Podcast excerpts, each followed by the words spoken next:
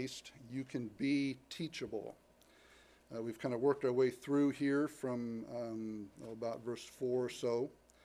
Uh, we'll get to verse 9 in just a minute.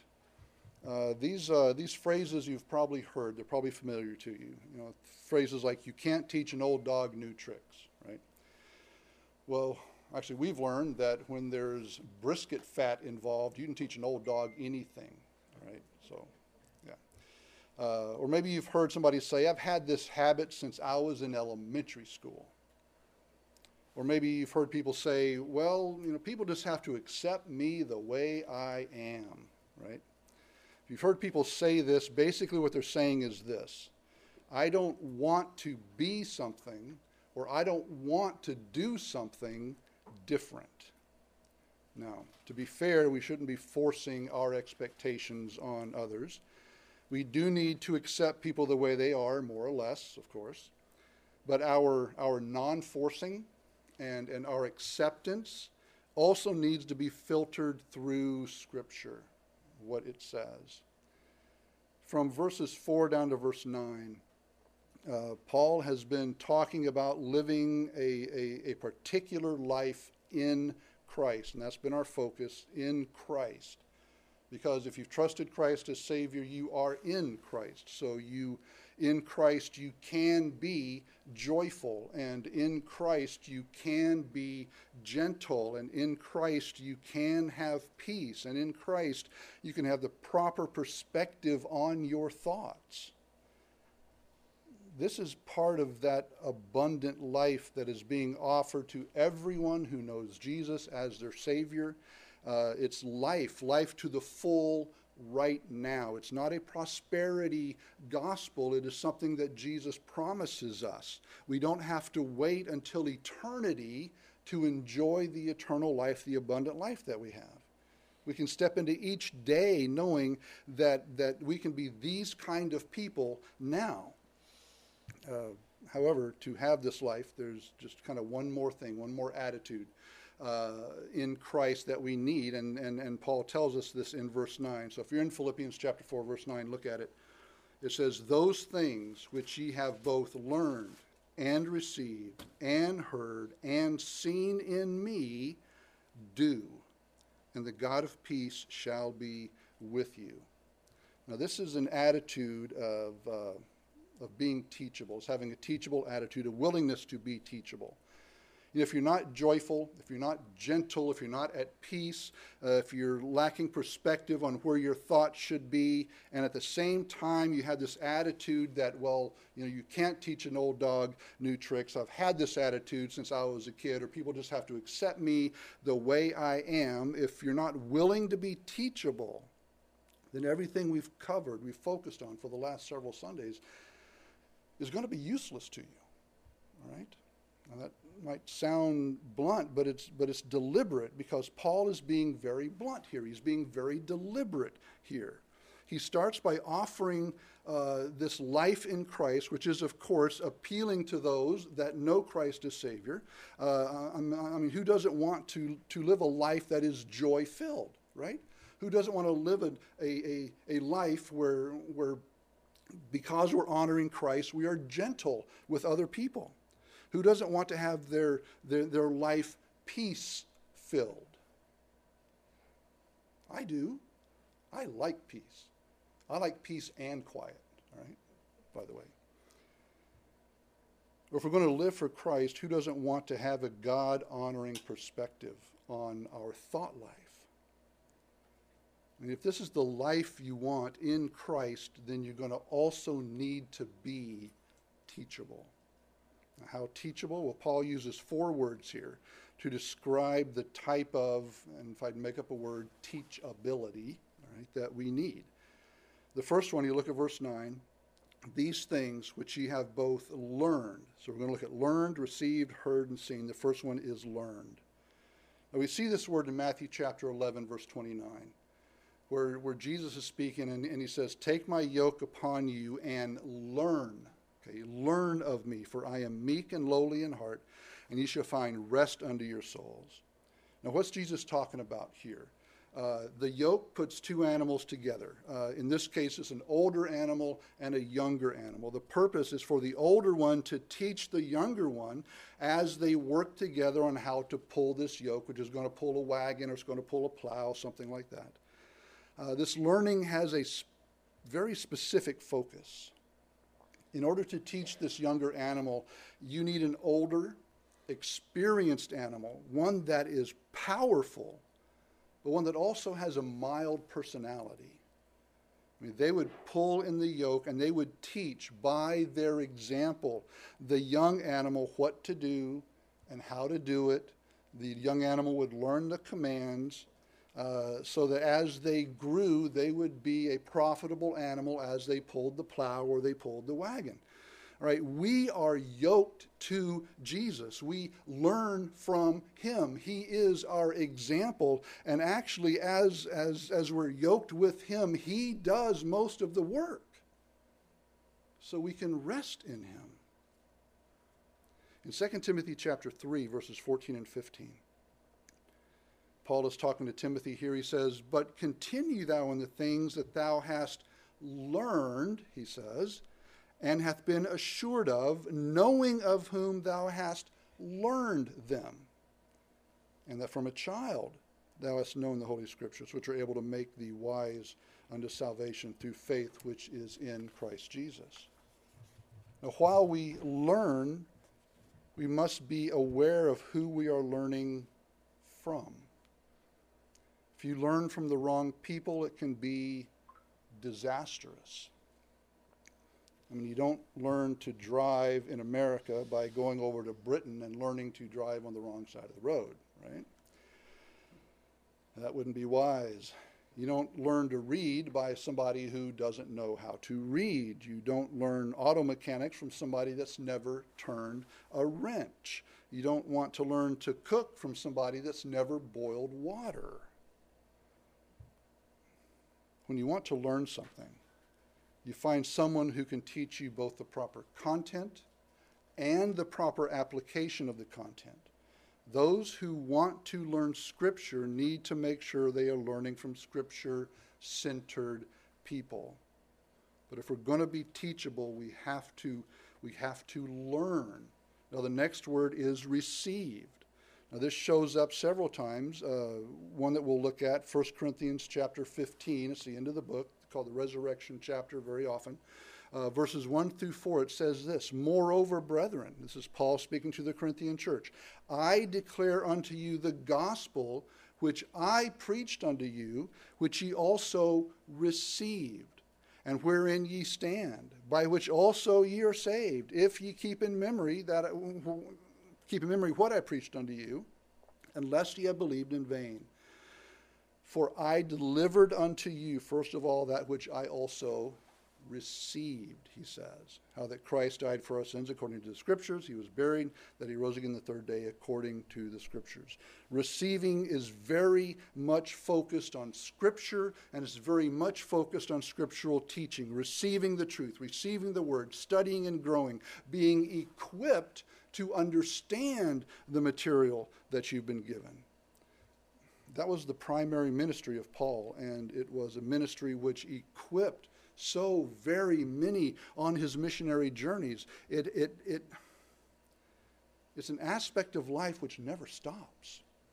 Should never stop learning the things of God. Receiving means having this lifelong willingness to listen to the word being taught by, by, by teachers and preachers who are godly. In Acts chapter 18, uh, verses 24 to 26, we see Apollos. Uh, we meet him a couple of times. Apollos, he is still learning. Now, it says this in verse 24 to 26 of, uh, of Acts 18. He says that, and a certain Jew named Apollos, born at Alexandria, an eloquent man and mighty in the scriptures, came to Ephesus. This man was instructed in the way of the Lord, being fervent in the Spirit he spake and taught diligently the things of the Lord, knowing only the baptism of John. He began to speak boldly in the synagogue, whom, when uh, Aquila and Priscilla had heard, they took him unto them and expounded unto him the way of God more perfectly or, or more completely. They taught him, we could say, are you ready? The rest of the story. All right? He, he needed some, some gaps filled in. Now, we, we see Apollos being willing to be taught. See, there's, there, there's an unteachable arrogance about those who think they have nothing to learn from other people. Oh, it passes itself off as some kind of spirituality, but really it's not. There's a haughtiness to that attitude of, I will not let you teach me anything. And if we differ, then of course you're the one that has to be wrong and not me.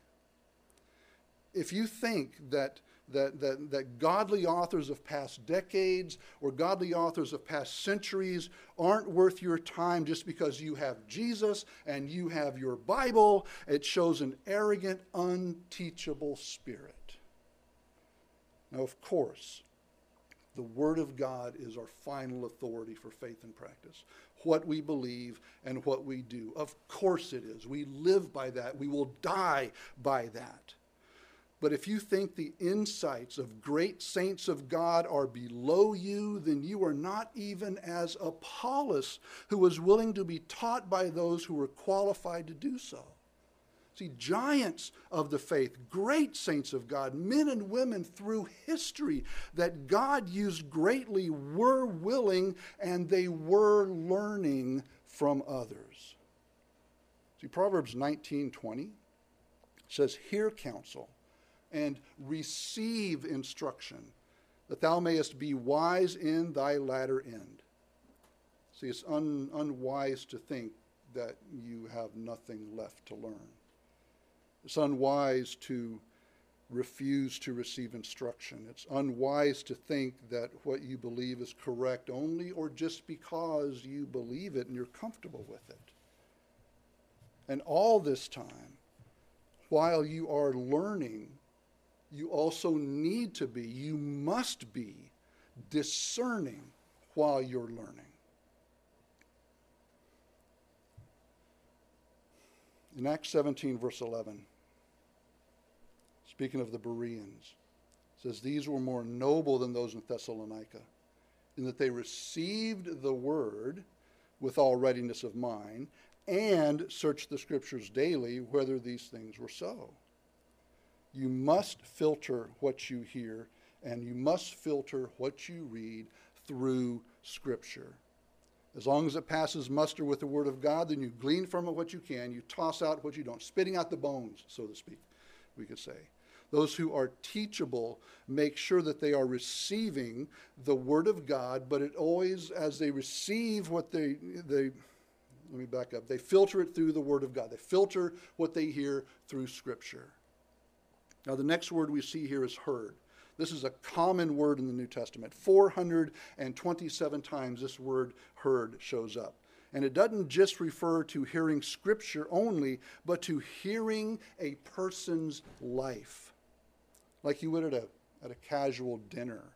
Uh, what do they say in a, in a relaxed atmosphere when they're in their element? uh, or, or, or, or when they're out shopping or, or doing something else, what kind of language comes out of their mouth? What jokes do they tell? Uh, what are their responses to different situations? Now, this is a huge thing for Paul to get people to respond to. Now, it's one thing to say, listen to me preach the scripture, you know, what you have received. It's quite another to say, listen to me preach with my life, which is what he is saying here. What have, I, I need you to quiet down, William. Thank you. What you have heard from the way that I live, Paul says. So being teachable places a responsibility on all of us to be saying and living the truth which is consistent and it isn't easy, and it creates a challenge for us. But the difficulty has never been a deterrent, and it's not to be a deterrent for us. But we lose credibility, and, and we, we dilute our ability to preach the gospel when, when what we say and what we do isn't, isn't consistent. We see this when our children learn from both our good and bad examples. Say somebody cuts you off in traffic and a word slips. It only slips once. And now it's a permanent part of your three year old's vocabulary. And they like using new words. And they use them correctly, right? Yeah. Those who are teachable recognize the importance of honestly speaking consistently, not with just their voice, but with their life. Honesty means accepting and admitting sin and failure, owning up to it, confessing and repenting, so that you are consistent with your life. And the next word we see is seen. We have learned, we have received, we have heard, and we have seen. Another common word. 476 times this word shows up. This is not just about seeing the ministry. It's not just about seeing your church. It's not just about seeing what you have learned. It's about seeing life itself, what you see all the time. Now, who was Paul when nobody was looking? Well, from every indication in Scripture, he was the same person as if everybody was looking. Now, it isn't easy to be consistent in our character because we are people who mess up. We still have the sin nature we deal with, but we are supposed to be the same in our behavior no matter who or if anybody is watching or not because God is always watching. He always sees everything. One example let's say that you take the kids to Fred's. They're all excited to go shopping. I mean, after all, they might get some candy, right? So, in their exuberance, they open the car door way too fast and way too hard. And it dents. Not just dents, but dents the car part next to you. And you know it did. So, what do you do? Do you own up to it? Do you leave the note?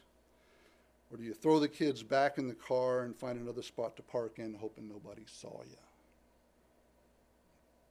The Philippians had seen Paul's life, they had seen the consistency of character. He was the same man, even in different situations. And we are to be that way as well. Those who are teachable recognize the importance of honestly living consistently. And honesty also means forgiveness in action or even seeking forgiveness when necessary. So this this this is the call. What you have learned, what you have have received, what you have heard, what you have seen, Paul says, put that into practice. Now, this is another imperative. It's a command. Start putting the learning, receiving, and hearing and seeing, and then keep putting the learning and hearing, receiving, and seeing into practice. Make it a part of your life. And it's never too late to start this. We know that God's grace is new every day. And that this, uh, this growing in Christ thing, this being saved, this being a Christian, it's never going to be finished in this life. You know, if you know Christ as Savior, right now you're going to be saved for the rest of your life. So you ought to be making some plans to do it right, to do it correctly, to do it in a way that honors God.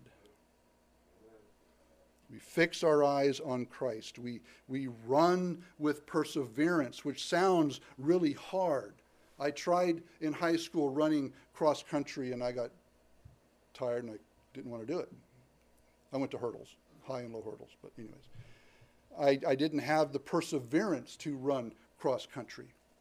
It is a hard thing to do. And, and, and, and God understands that running our race with Christ takes perseverance, it takes endurance, and it is a hard thing to do. So, Paul, by inspiration of the Holy Spirit, finishes with an encouragement for us. And the God of peace shall be with you. Look at what it says in verse 9. And the God of peace shall be with you. And that sounds kind of familiar, right? Well, it should because it comes partly from verse 7 the peace of God that passes all understanding shall keep your hearts and minds through Christ Jesus. It's familiar, but there's an important difference. In verse 9, it is not a gift, this peace of God. In verse 9, this is a promise.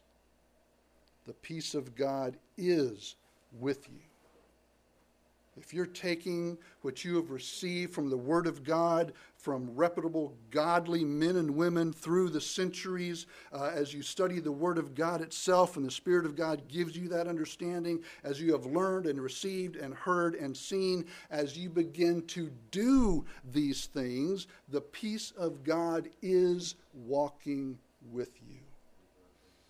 It is present with you.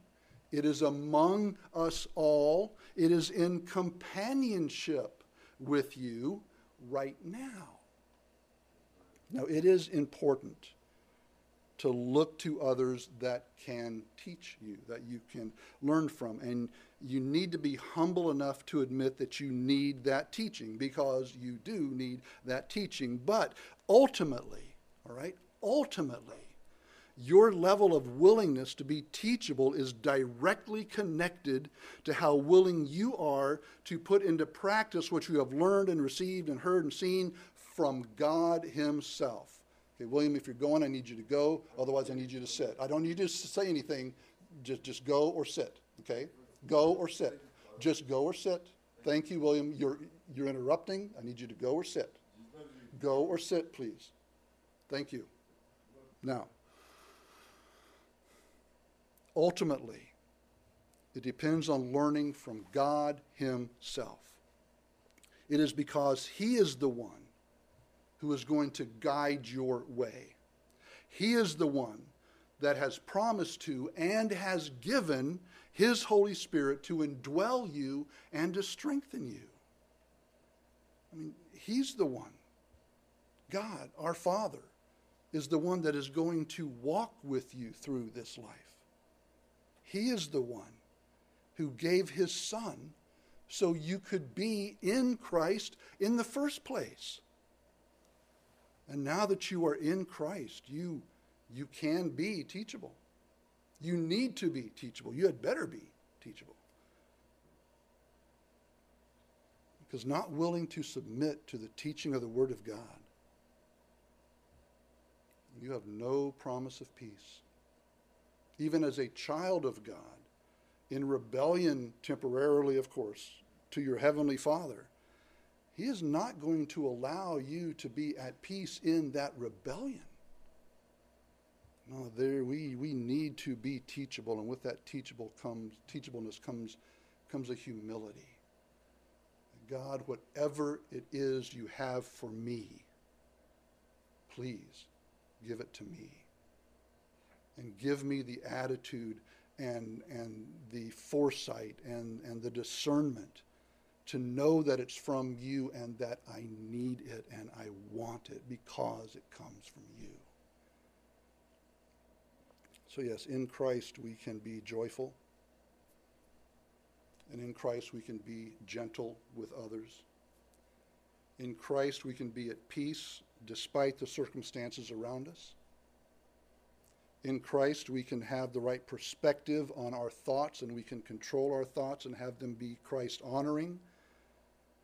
But in Christ, we must also be teachable. So we must learn the things of God. Let's stand with our heads bowed and eyes closed.